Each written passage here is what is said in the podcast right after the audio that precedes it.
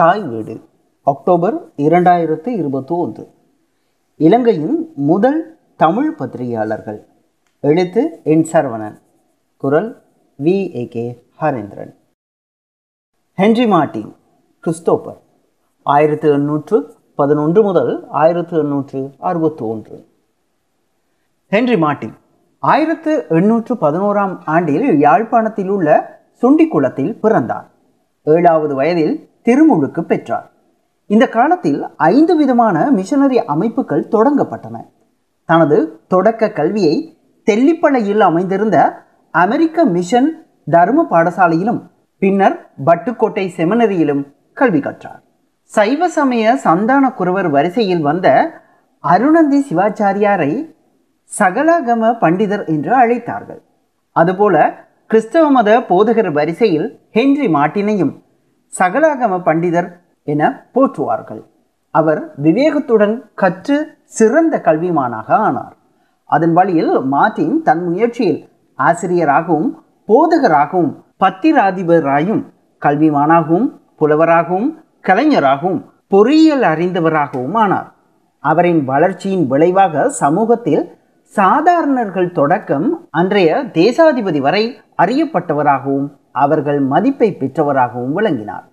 யாழ்ப்பாணத்தில் சுண்டிக்குளத்தில் வாழ்ந்த கிறிஸ்தவ குடும்பத்தில் ஆயிரத்தி எழுநூற்று பதினோராம் ஆண்டு அவர் பிறந்தபோது தேவாலயத்தின் பாதிரியார் அவருக்கு இட்ட பெயர் கிறிஸ்தோப்பர் கிறிஸ்தோப்பர் தனது ஏழு வயது தொடக்கம் ஊக்கத்தோடு கற்று வந்தபோது அவரின் கெட்டித்தனத்தை பற்றி ஆசிரியர்கள் வெகுவாக மெச்சினர். அதன் விளைவாக தந்தையார் இவரை இவருடைய மேற்படிப்புக்காக தெல்லிப்பளைக்கு அழைத்துச் சென்றார். அந்த காலத்தில் தெல்லிப்பளையில் அமெரிக்க ஆங்கிலேயரான புவர் என்பவர் அதிபராய் இருந்தார். தெல்லிப்பளை மானிப்பாய் உடுவில் வட்டுக்கோட்டை பண்டத்தரிப்பு முதலிய இடங்களிலும் கிறிஸ்தவ பாடசாலைகள் அன்று நிலவின. இவற்றுள் தெல்லிப்பளையில் இருந்த பாடசாலை பழமையானதாகவும் பிரசித்தமானதாகவும் தரமானதாகவும் திகழ்ந்தது. அதிபர் புவர் அவர்களிடம் தனது மகன் கிறிஸ்தோபருக்கு பாடசாலையில் இடம் கோரி சென்றபோது மாணவர்களின் தொகை ஏற்கனவே நிரப்பப்பட்டிருந்ததால் அங்கு இடமில்லை என்று கையை வெறித்து விட்டார் அதிபர் பூவர். மனமுடைந்த தந்தையை தேற்றி இன்னும் கொஞ்ச நேரம் இருந்து இன்னும் ஒரு முறை கேட்டு பார்ப்போம் என்று கிறிஸ்தோபர் கேட்டுக்கொண்டதால் அங்கே அவர்கள் அதிபருக்காக மாலை வரை மீண்டும் காத்திருந்தார்கள். அதிபரும் வந்தார். அவரிடம் இதமாக ஐயா நூறு ஆடுகள் மேய்கின்ற நிலத்திலும் கிடக்கின்ற பட்டியலும் ஓர் ஆட்டுக்குட்டிக்கு இடம் இருக்காதோ என்று கேட்டதும் அதிபர் ஓர் இளைஞனின் விவேகத்தை மெச்சி அப்பள்ளியில் சேர்த்து கொண்டார். இந்த காலப்பகுதியில் அமெரிக்க நாட்டு மிஷனரிமார் மேலும் நிதி உதவியுடன் யாழ்ப்பாணத்தில் தகுந்த ஒரு இடத்தில் உயர்கல்வி கற்கக்கூடிய ஒரு சிறந்த கல்லூரியை நிறுவுவதற்கான முயற்சிகளை மேற்கொண்டு வந்தார்கள். வட்டுக்கோட்டை செமினரி. அப்படி ஒரு உயர்கல்வி சாலையை நிறுவுவதற்கு சாதகமான இடமாக வட்டுக்கோட்டையை அடையாளம் கண்டனர். பேராசிரியர் புவர் உள்ளிட்டவர்களும் இணைந்து அங்கே ஆயிரத்து எண்ணூற்றி இருபத்தி மூன்றாம் ஆண்டு வட்டுக்கோட்டை செமினரியை நிறுவினர். பல்கலைக்கழகத்திற்கு நிகரான ஒரு கல்விச்சாலையாக அது நிறுவப்பட்டது. இலங்கையின் முதலாவது சர்வ கலாசாலையாகவும் அது குறிப்பிடப்பட்டது. அங்கே படிப்பதற்கு தகுதியான மாணாக்கரை தெரிவு செய்தபோது அதிபர் புவர் தமது அபிமான மாணவனாகிய கிறிஸ்தோபரை அங்கு சேர்த்ததுடன் கிறிஸ்தோபரின் பெயரை ஹென்றி மார்ட்டின் என்று மாற்றினார். பட்டுக்கோட்டை செமினரியின் தரத்தை கண்ட அன்றைய உயர் அரச அதிகாரியான ஜேம்ஸ் எமர்சன் ரெனண்ட் அது ஆங்கிலேயருடைய பல்கலைக்கழக தரத்திற்கு நிகராக இருப்பதாக பாராட்டினார். ஆங்கிலம் விஞ்ஞானம் கலை தத்துவம் சமயம் கணிதம் உள்ளிட்ட பல பாடங்கள் உயர்கல்வி பாடங்களாக அங்கே இருந்தன. அங்கே ஹென்றி மார்டின் ஒரு கல்விமானாக கற்றுத்தேறினார் முதன்மை சித்தியும் ஆசிரியர் பணியும். ஹென்றி மார்டின் ஆயிரத்தி எழுநூற்று முப்பத்தி இரண்டாம் ஆண்டு அங்கே நடைபெற்ற இறுதி தேர்வில் முதன்மை சித்தி பெற்று பேராசிரியர்களை மகிழ்வித்ததுடன் அங்கேயே ஆசிரியர் பணியையும் பெற்றார். கூடவே போதகர் கற்கையை முடித்துக்கொண்டு போதகர் பணியையும் மேற்கொண்டார். எழுத்துத்துறையில் ஆர்வம் கொண்டு பல கட்டுரைகளை எழுதத் தொடங்கினார். ஆயிரத்தி எண்ணூற்று முப்பத்து ஏழாம் ஆண்டு ஜனவரி மாதம் ஐந்தாம் திகதியில் அவர் வட்டுக்கோட்டை செமினரியில் கணித இயற்கை தத்துவம் துறையில் பேராசிரியராக பொறுப்பேற்றுக் கொண்டார். மார்டின் தனது முப்பத்தி இரண்டாவது வயதில் ஆயிரத்தி எண்ணூற்று நாற்பத்தி மூன்றாம் ஆண்டு ஆறாம் மாதம் பத்தொன்பதாம் திகதி அன்று சுண்டிக்குளத்தைச் சேர்ந்த பிரபல குத்தகைக்காரராக திகழ்ந்த நல்ல தம்பி சந்தியாகு பிள்ளை என்பவரின் மகள் மரியா பிள்ளையை மனம் முடித்து கொண்டார் என்கின்ற விளம்பரம் அன்றைய உதயதாரகை பத்திரிகையில் காணப்படுகிறது. தனது ஓய்வு நேரங்களில் நுணுக்கமான வேலைகளை பொழுதுபோக்காக செய்வார். அப்படித்தான் அவர் கடிகாரங்களை திருத்தவும் புகைப்பட கருவிகளை திருத்தவும் பழகினார். அன்று இத்துறையில் முதன் முதலில் தலைப்பட்டவர் இவரே என்பார்கள். இலங்கையின் முதலாவது பத்திரிகையாளராகவும் முதலாவது புகைப்பட கலைஞராகவும் ஹென்றி மார்ட்டின் கருதப்படுகிறார். இலங்கையருள் இவரே புகைப்பட கருவியை இயக்கவும் திருத்தவும் முதலில் அறிந்தவர் என்பார்கள். ஆரம்பத்தில் அமெரிக்காவிலிருந்து வந்த அமெரிக்க மிஷனரிகள் இலங்கையில் புகைப்பட கருவிகளையும் புகைப்பட பிடிப்புகளையும் அறிமுகப்படுத்திய போது அவர்கள் புகைப்படமாக அதனை கழுவி எடுப்பதில் தோல்வி கண்டார்கள். பின்னர் அவர்கள் அது பற்றி தாம் அறிந்த தொழில்நுட்பங்களை மார்ட்டினுக்கு கற்றுக் கொடுத்து அதனை ரசாயன கலவைகளை பயன்படுத்தி படமாக கழுவி எடுப்பதையும் காட்டிக் கொடுத்தனர். தனக்கு கிடைத்த வாய்ப்பை பயன்படுத்தி மார்ட்டின் துல்லியமாக கற்றுத்தேர்ந்தார் படங்களையும் எடுக்கத் தொடங்கினார். இது பற்றிய குறிப்புகளை ஜான் மார்ட்டின் தனது நூலில் விவரித்துள்ளார். ஆயிரத்தி எண்ணூற்று ஐம்பத்து மூன்றில் வட்டுக்கோட்டை செமினரியின் முன் ஹென்றி மாட்டினால் மிஷனரி பாதிரியார்களை குழுவாக எடுத்த புகைப்படமே முதலாவது புகைப்படமாக கருதப்படுகிறது. ஆயிரத்து எண்ணூற்று முப்பத்தி எட்டில் அவர் பொது விதிகளில் மைல்கல்களை நிறுவுவதற்கான உருளை ஒன்றை கண்டுபிடித்து அதனை அன்றைய அரசாங்க அதிபர் டைக்கிடம் ஒப்படைத்தார். மார்ட்டினின் ஆற்றலை பாராட்டி தேசாதிபதி ஆர். வில்மட் ஹோண்டன் ஆயிரத்து எண்ணூற்று முப்பத்து மூன்றாம் ஆண்டு இவருக்கு ஒரு பாராட்டு கடிதத்தை எழுதியதும் உண்டு. மார்ட்டின் உதயதாரகை பத்திரிகையையும் ஆயிரத்து எண்ணூற்று நாற்பத்து ஓராம் ஆண்டு ஜனவரி மாதம் ஏழாம் திகதியில் ஆரம்பித்து தனது பாடசாலை நண்பர் சித் பேசனுடன் இணைந்து நடத்தினார். உதயதாரகையின் முதலாவது பிரதம இணை ஆசிரியர்கள் இவர்கள் இருவரும் என்பது குறிப்பிடத்தக்கது. பத்திரிகை ஆசிரியர் பணி. உதயதாரகை பத்திரிகையின் ஆசிரியர் பொறுப்பை ஏற்றுக்கொண்ட மார்டின் அதனை மாதம் இருமுறை ஆங்கிலம் தமிழ் எனும் இரு மொழிகளிலும் அருமையாக வெளியிட்டு வந்தார். அப்போது வெளிவந்த ஆங்கில இதழ்கள் எல்லாம் பெரும்பாலும் மாதம் இருமுறைதான் வெளிவந்தன. கத்தோலிக்க பாதுகாவலன் லங்கா அபிமானி என்பனவும் ஒரே பத்திரிகையில் ஆங்கிலத்திலும் தமிழிலும் தான் வெளிவந்தன. இலங்கையின் முதலாவது தமிழ் பத்திரிகை உதயதாரகை என்பது போல இலங்கையின் தமிழ் ஊடகத்துறையின் முதலாவது பத்திரிகை ஆசிரியர் பத்திரிகையாளர் என்கின்ற பெருமையும் அவருக்கே உரியது எனலாம். தனது அறிவையும் ஆற்றலையும் அனுபவங்களையும் தனது பத்திரிகையில் பிரயோகித்தார். கல்வி விஞ்ஞானம் இலக்கியம் விவசாயம் அரசியல் சமயம் முதலிய துறைகள் தொடர்பாக எழுதியதோடு அவற்றை பற்றி சுருக்கமான செய்தி திரட்டு எனும் ஒரு பகுதியையும் வெளியிட்டு வந்தார். இயல்பாகவே நாட்டுப்புற பாடல்களில் அவருக்கு இருந்த அதீத நாட்டத்தின் காரணமாக நாட்டு நடப்புகளை ஒப்பாரி பாடல்களாக இயற்றியும் பாடியும் மக்களை தமிழார்வம் கொள்ள பழக்கினார். இருமொழி பத்திரிகையை நடத்தும் அளவுக்கு அவருக்கு இருந்த மொழி புழமையின் காரணமாக அரசாங்கம் அவரை நீதிமன்றங்களில் மொழிபெயர்ப்பு வேலைக்கு பயன்படுத்தி கொண்டது. அவர் பாடிய ஒப்பாரி பாடல்கள் இயேசு சிலுவையில் அறையப்பட்ட போது அன்னை மேரி இறங்கி பாடுகின்ற ஒப்பாரியாக இயக்கியது மிக உருக்கமானவை என்பார்கள். இதை அவர் ஆயிரத்தி எண்ணூற்று நாற்பத்து எட்டாம் ஆண்டு மார்ச் மாதம் இயற்றியிருந்தார். ஆயிரத்தி எண்ணூற்று நாற்பத்தி எட்டு ஆகஸ்டில் அவர் எஸ்தர் விலாசம் என்கின்ற இலக்கியத்தையும் இயற்றினார். இவர் எழுதிய யாழ்ப்பாணத்து ஆசன கோவிலின் வரலாறு என்கின்ற நூலும் மிகவும் பேசப்பட்ட ஒரு நூல்.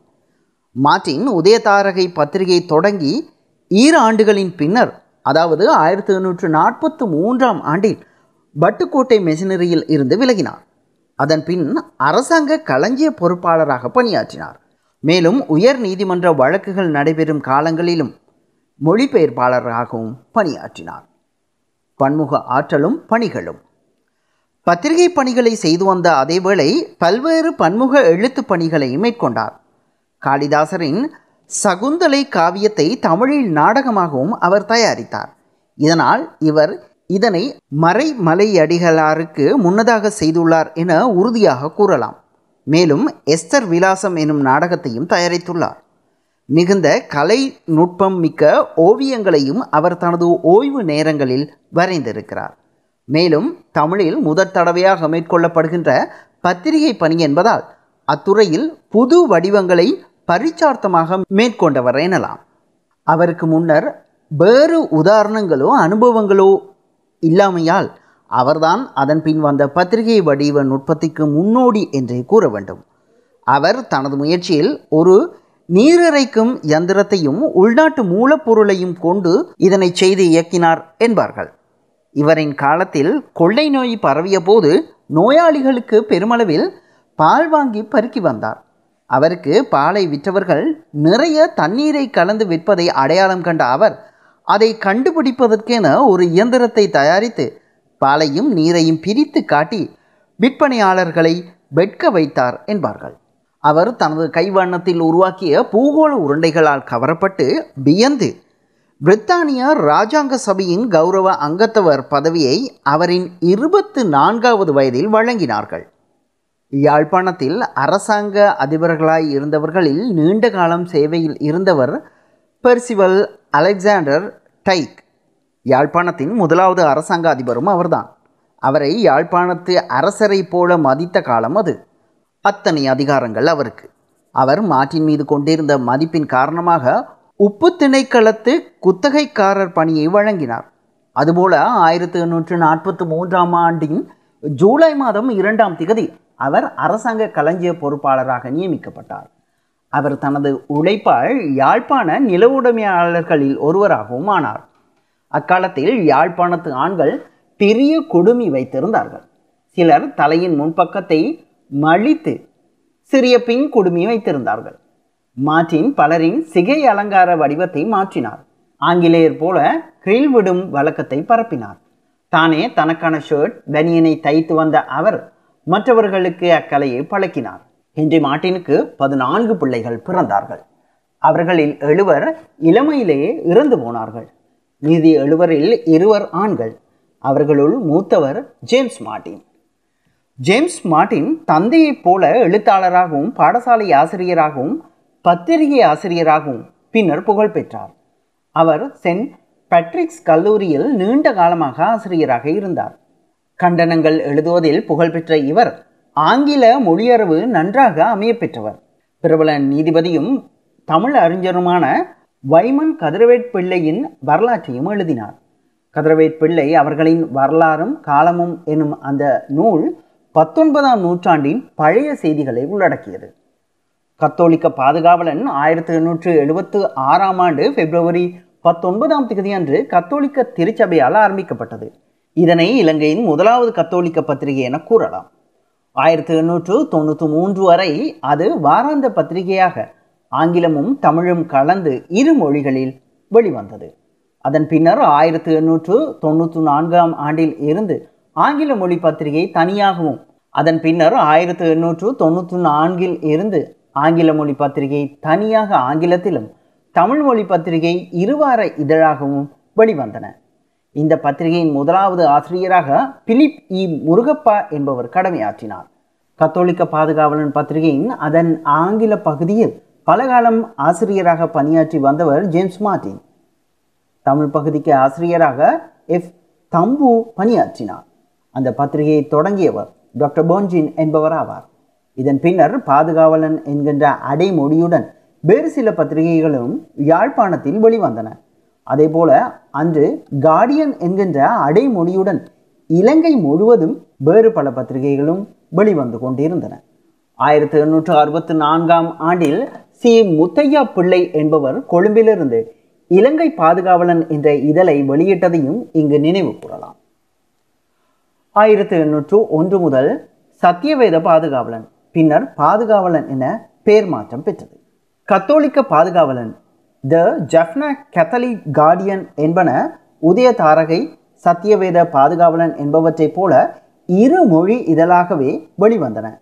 ரோமன் கத்தோலிக்க செய்திகளையும் பிரசாரங்களையும் உள்ளடக்கிய பத்திரிகையாக வெளிவந்த போதும் வேறு பல செய்திகளையும் அது உள்ளடக்கியது. சமூக கருத்துக்களையும் கொண்டது. உதய தாரகை பத்திரிகையும் இந்து சாதனம் பத்திரிகையும் எவ்வாறு தமக்கு இடையே தாக்கி கொண்டனவோ அதுபோல இந்து சாதனம் பத்திரிகை மீதான தாக்குதல்களையும் கத்தோலிக்க பாதுகாவலன் பத்திரிகையிலும் காண முடிகிறது.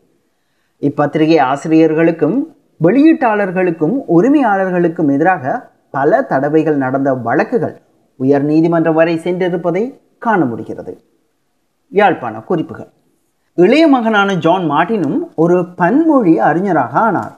ஜான் மார்ட்டின் பிற்காலத்தில் ஆயிரத்து தொள்ளாயிரத்து ஐந்தில் வெளியிட்ட யாழ்ப்பாணத்தை பற்றிய மார்ட்டினின் குறிப்புகள் என்கின்ற நூல் பல ஆய்வாளர்களுக்கு இன்றும் முக்கிய உச்சாந்துணை நூலாக கொள்ளப்படுகிறது. அந்த நூலை அவர் தனது தந்தை ஹென்றி மார்ட்டினுக்கு சமர்ப்பணம் செய்திருக்கிறார். அந்த நூலின் இப்படி இடப்பட்டிருக்கிறது.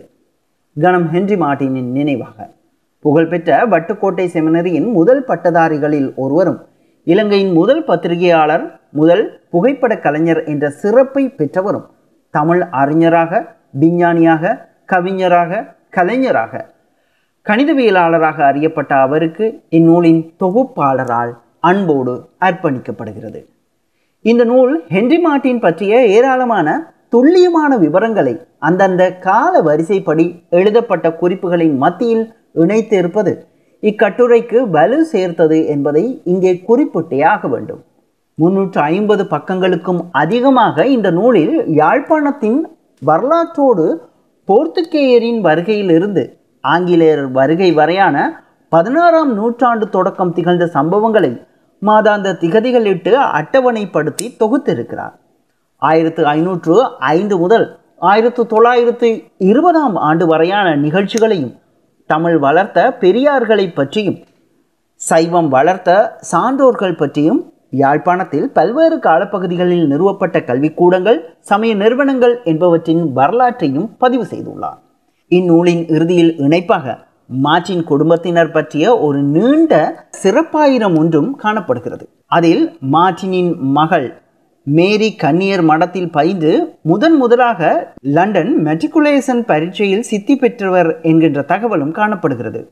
இந்த நூலில் தன் தந்தை தொகுத்திருந்த தகவல்களை வரிசைப்படுத்தி கால வரிசைப்படுத்தப்பட்ட நிகழ்வுகளை முன்னூற்று அறுபத்தி மூன்று விரிவான விளக்க குறிப்புகளையும் பதிவு செய்திருப்பதுடன் பின் இணைப்பாக பிரசித்தி பெற்ற முக்கிய கதையான பூதன் தம்பியின் கதையையும் இணைத்திருக்கிறார். ஜான் மார்டினும் பன்மொழி அறிஞராகவும் பல்துறைகள் அறிந்தவராகவும் பத்திரிகை ஆசிரியராகவும் பணியாற்றினார். இவர் தமது கிறிஸ்தவ தேவாலயத்தின் வரலாற்றையும் தமிழில் எழுதி கத்தோலிக்கரின் மதிப்பையும் பெற்றார். ஹென்றி மார்ட்டினின் இறுதி நாட்கள். தனது ஐம்பதுகளில் மார்ட்டினுக்கு மிகுந்த நெருக்கடியான காலமாக அமைந்தது. உப்பு குத்தகையை அவர் எடுத்து நடத்தி வந்தபோது அவர் இலக்கை எட்டவில்லை என்கின்ற குற்றச்சாட்டுக்கு உள்ளானார். அரசாங்க அதிபர் டைக் மார்ட்டினை தண்டிக்கும் முகமாக குறைவை நிறைவு செய்யும்படி பணித்தார். மார்ட்டின் தனது நிலைமையை தேசாதிபதி மெக்காத்தி அவர்களிடம் முறையிட்டார். ஆனால் தேசாதிபதியும் அந்த முறையீட்டை ஏற்றுக்கொள்ளவில்லை. அதனைத் தொடர்ந்து அவர் சென்னை ஆளுநர் ஊடாக மேலிடத்திற்கு விண்ணப்பித்தார். ஆயிரத்து எண்ணூற்று அறுபத்து ஓராம் ஆண்டு ஜனவரி மாத தொடக்கத்தில் திரு மார்டின் யாழ்ப்பாண கச்சேரியில் பணியாற்றிய வில்லியம்ஸிடம் தனது முறையீட்டை அனுப்பிவிட்டு மெட்ராஸ் சென்றார். பிளாக் டவுனில் சுமார் எட்டு வாரங்கள் அவர் தங்கியிருக்க நேரிட்டது. ஏனென்றால் புதிய அச்சு இயந்திரம் ஒன்றையும் யாழ்ப்பாணத்திற்கு கொண்டு செல்லும் நோக்கில் அவர் அங்கு ஆயத்தங்களை செய்து வந்தார். பின்னர் பத்தாம் திகதி மார்ச் மாதம் ஆயிரத்தி எண்ணூற்று அறுபத்து ஓராம் ஆண்டு அன்று யாழ்ப்பாணம் திரும்பினார். மெட்ராஸிலிருந்து திரும்பிய மறுநாளே அவருக்கு குளிர்காய்ச்சல் தொடங்கியது. அடுத்த நாள் அவர் கடுமையான நிமோனியாவால் பாதிக்கப்பட்டார் மார்டினை அன்று மருத்துவராக இருந்த பாதிரியார் மேலா பரிசோதித்து சிகிச்சை அளித்தார். ஆனால் நாளுக்கு நாள் நிலைமை மோசமாகி வந்தது. நோய்வாய்ப்பட்ட நிலையில் ஆறாவது இரவில் அவரின் மனைவி பொன்ஜின் பாதிரியாரை அழைத்து நிலைமைகளை விளக்கினார். பொன்ஜின் பாதிரியார் தான் மார்ட்டின் அவர்களின் நிர்வாக கடமைகளில் உதவியாளராக இருந்து வந்தார். தனக்கு பின் தனது சொத்துக்கள் தன் மனைவிக்கு செல்ல வேண்டும் என்று தனது கடைசி விருப்பத்தை அவரிடம் மார்ட்டின் கூறினார். ஆனால் அடுத்த நாளில் இருந்து அவரின் உடல்நிலை சற்று தேறியது. ஓரிரு நாட்களின் பின்னர் அவர் Jaffna friend in need society hospital என்கின்ற ஆஸ்பத்திரியில் தன்னை அனுமதிக்குமாறு கேட்டுக்கொண்டார். அதன்படி அங்கு மேலதிக சிகிச்சை பெற்று சற்று தேறியதும் முப்பத்து ஓராம் திகதி மார்ச் மாதம் புனித சனிக்கிழமை அன்று வீட்டுக்கு திரும்பினார். தனக்கு வழங்கப்பட்ட திரவ மருந்தை வீட்டில் உட்கொண்டதும் அவர் தொடர்ந்து வாந்தி எடுத்தார். அதுவே அவரின் கடைசி மருந்து. அடுத்த ஒரு சில நிமிடங்களில் அவரின் உயிர் பிரிந்தது. அவரின் மனைவி குழந்தைகள் நண்பர்கள் ஒன்று கூடி அவரின் இறுதிச் சடங்குகளை முடித்து முப்பத்து நான்கு மணி நேரத்திற்கு பின்னர் அவரை இறுதியாக பாத்தியங்கள் இசைத்து வழி அனுப்பி வைத்தனர். இது ஒரு உயிர்த்த ஞாயிறு தினம். மார்டினின் இறுதி கிரியைகள் நிகழ்ந்து கொண்டிருந்த போதுதான் அவரது வழக்கிலும் இங்கிலாந்திலிருந்து சாதகமான தீர்ப்பு கிடைத்தது. அரசாங்க அதிபர் டைக் அவரை நீக்கியது தவறு என்றும் மார்டினை வேலையில் மீள அமர்த்த வேண்டும் என்றும் வேலை இழந்திருந்த காலத்து முழு வேதனத்தையும் அவருக்கு வழங்க வேண்டும் என்றும் அந்த தீர்ப்பில் ஆணையிடப்பட்டிருந்தது. ஆனால் அந்த சாதகமான தீர்ப்பை அனுபவிக்க மார்டின் உயிரோடு இருக்கவில்லை. கை தனது குற்றத்தை உணர்ந்து அப்பிள்ளைக்கு வருந்தி மார்டின் அவர்களின் பெயர் என்றும் மக்கள் மனதில் நிலவும் வகையில் அவர் வாழ்ந்த இடத்திற்கு மார்டின் வீதி என்கின்ற பெயரை ஆயிரத்தி எழுநூற்று அறுபத்தி இரண்டாம் ஆண்டு சூட்டினார். இன்று யாழ்ப்பாண ரயில் நிலையத்தையும் கண்டி வீதியையும் தொடுக்கும் பிரதான வீதியாக இது காணப்படுகிறது. ஹென்றி மார்டின் வெறும் ஐம்பது ஆண்டுகள் மட்டுமே வாழ்ந்தார். ஆனால் அவர் வாழ்ந்த காலத்துக்குள் அவர் சமூகத்தில் வகித்த வகிபாகம் அளப்பரியது ஹென்றி மார்ட்டின் மனைவி திருமதி மரியம் பிள்ளை ஆயிரத்தி எண்ணூற்று எண்பத்தி எட்டாம் ஆண்டு டிசம்பர் மாதம் பதினெட்டாம் தேதி அன்று மறைந்தார். அருணாச்சலம் சித் பேசன். அமெரிக்கன் மிஷன் அச்சகத்தில் அச்சிடப்பட்டு வெளியிடப்பட்ட உதய தாரகையின் ஆரம்ப ஆசிரியர்களாக ஹென்றி மார்ட்டின் செத்பேசன் ஆகியோர் பணியாற்றினர். இவர்கள் இருவருமே ஆயிரத்தி எண்ணூற்று பதினேழாம் ஆண்டிலிருந்து பட்டுக்கோட்டை மிஷினரிக்கு பொறுப்பாகவும் போதகர்களாகவும் பணியாற்றியதாக. ஆயிரத்தி எண்ணூற்று நாற்பதில் வெளியான மிஷனரி ரெஜிஸ்டர் வால்யூம் இருபத்தி எட்டு அறிக்கையில் குறிப்பிடப்பட்டுள்ளது. அவர்கள் இருவருமே வட்டுக்கோட்டை மிஷனரியில் முதல் வகுப்பில் கற்று வெளியேறிய முதலாவது சுதேசிய பிரசங்கிகளாகவும் ஆனார்கள் என சி. டி. வேலுப்பிள்ளை தனது நூலில் குறிப்பிட்டிருக்கிறார். பட்டுக்கோட்டை மிஷனரியில் ஆசிரியர்களாக இருந்த இவர்கள் இருவருமே இலங்கையர்கள் ஆவர் இதற்கு முன்னர் இலங்கையில் வெளியாகிய செய்தி பத்திரிகைகளின் ஆசிரியர்களாக வெளிநாட்டவரே இருந்தனர். ஆகையால் இலங்கையின் முதலாவது உள்ளூர் பத்திரிகையாளர்கள் இவர்களே. ஹென்றி மார்ட்டின் ஆங்கில பகுதிக்கும் தமிழ் ஆசிரியரான செட்வேசன் தமிழ் பகுதிக்கும் பொறுப்பாக இருந்தனர். பின்னாட்களில் ஆனால் சதாசிவம் பிள்ளை அலன் ஏப்ரஹாம் பாவலர் துரையப்பா பிள்ளை போன்றோரும் உதயதாரகை ஆசிரியர்களாக இருந்துள்ளனர். செத் பெய்சன் ஆயிரத்தி எண்ணூற்று முப்பதாம் ஆண்டு அக்டோபர் மாதம் பதிமூன்றாம் தேதி அன்று லூயிஸ் ஹான்ஸ் என்பவரை திருமணம் முடித்தார். செட் பெய்சன் செட்டியார் சமூகத்தவர். பேசன் உடையார் என்று அவரை அழைப்பார்கள். அங்கீகாரம் பெற்ற பிரசங்கர் என்றே அவரை பற்றி பல நூல்களில் குறிப்பிடப்பட்டுள்ளன. லூயிஸ் ஹாவேஸ் வெள்ளாள சமூகத்தைச் சேர்ந்தவர் என்றும் குறிப்புகள் கிடைக்கின்றன.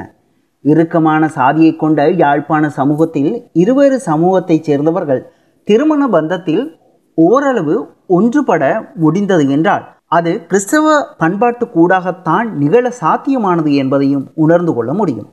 அதேவேளை மேற்படி இரு சாதியையும் ஏறத்தாழ சம அந்தஸ்துடைய சாதிகளாக அன்றைய சமூகத்தில் இருந்ததையும் இங்கு குறிப்பிட முடியும். சித்பேசன் பற்றிய விவரங்கள் அதிகமாக அறிய முடியவில்லை. இனி வரும் காலங்களில் அவை கண்டுபிடிக்கப்படலாம். ஹென்றி மார்ட்டின் செத்பேசன் ஆகியோர் இலங்கையின் முதலாவது பத்திரிகையாளர்களாக கொண்டாடப்பட வேண்டிய முக்கியஸ்தர்கள்.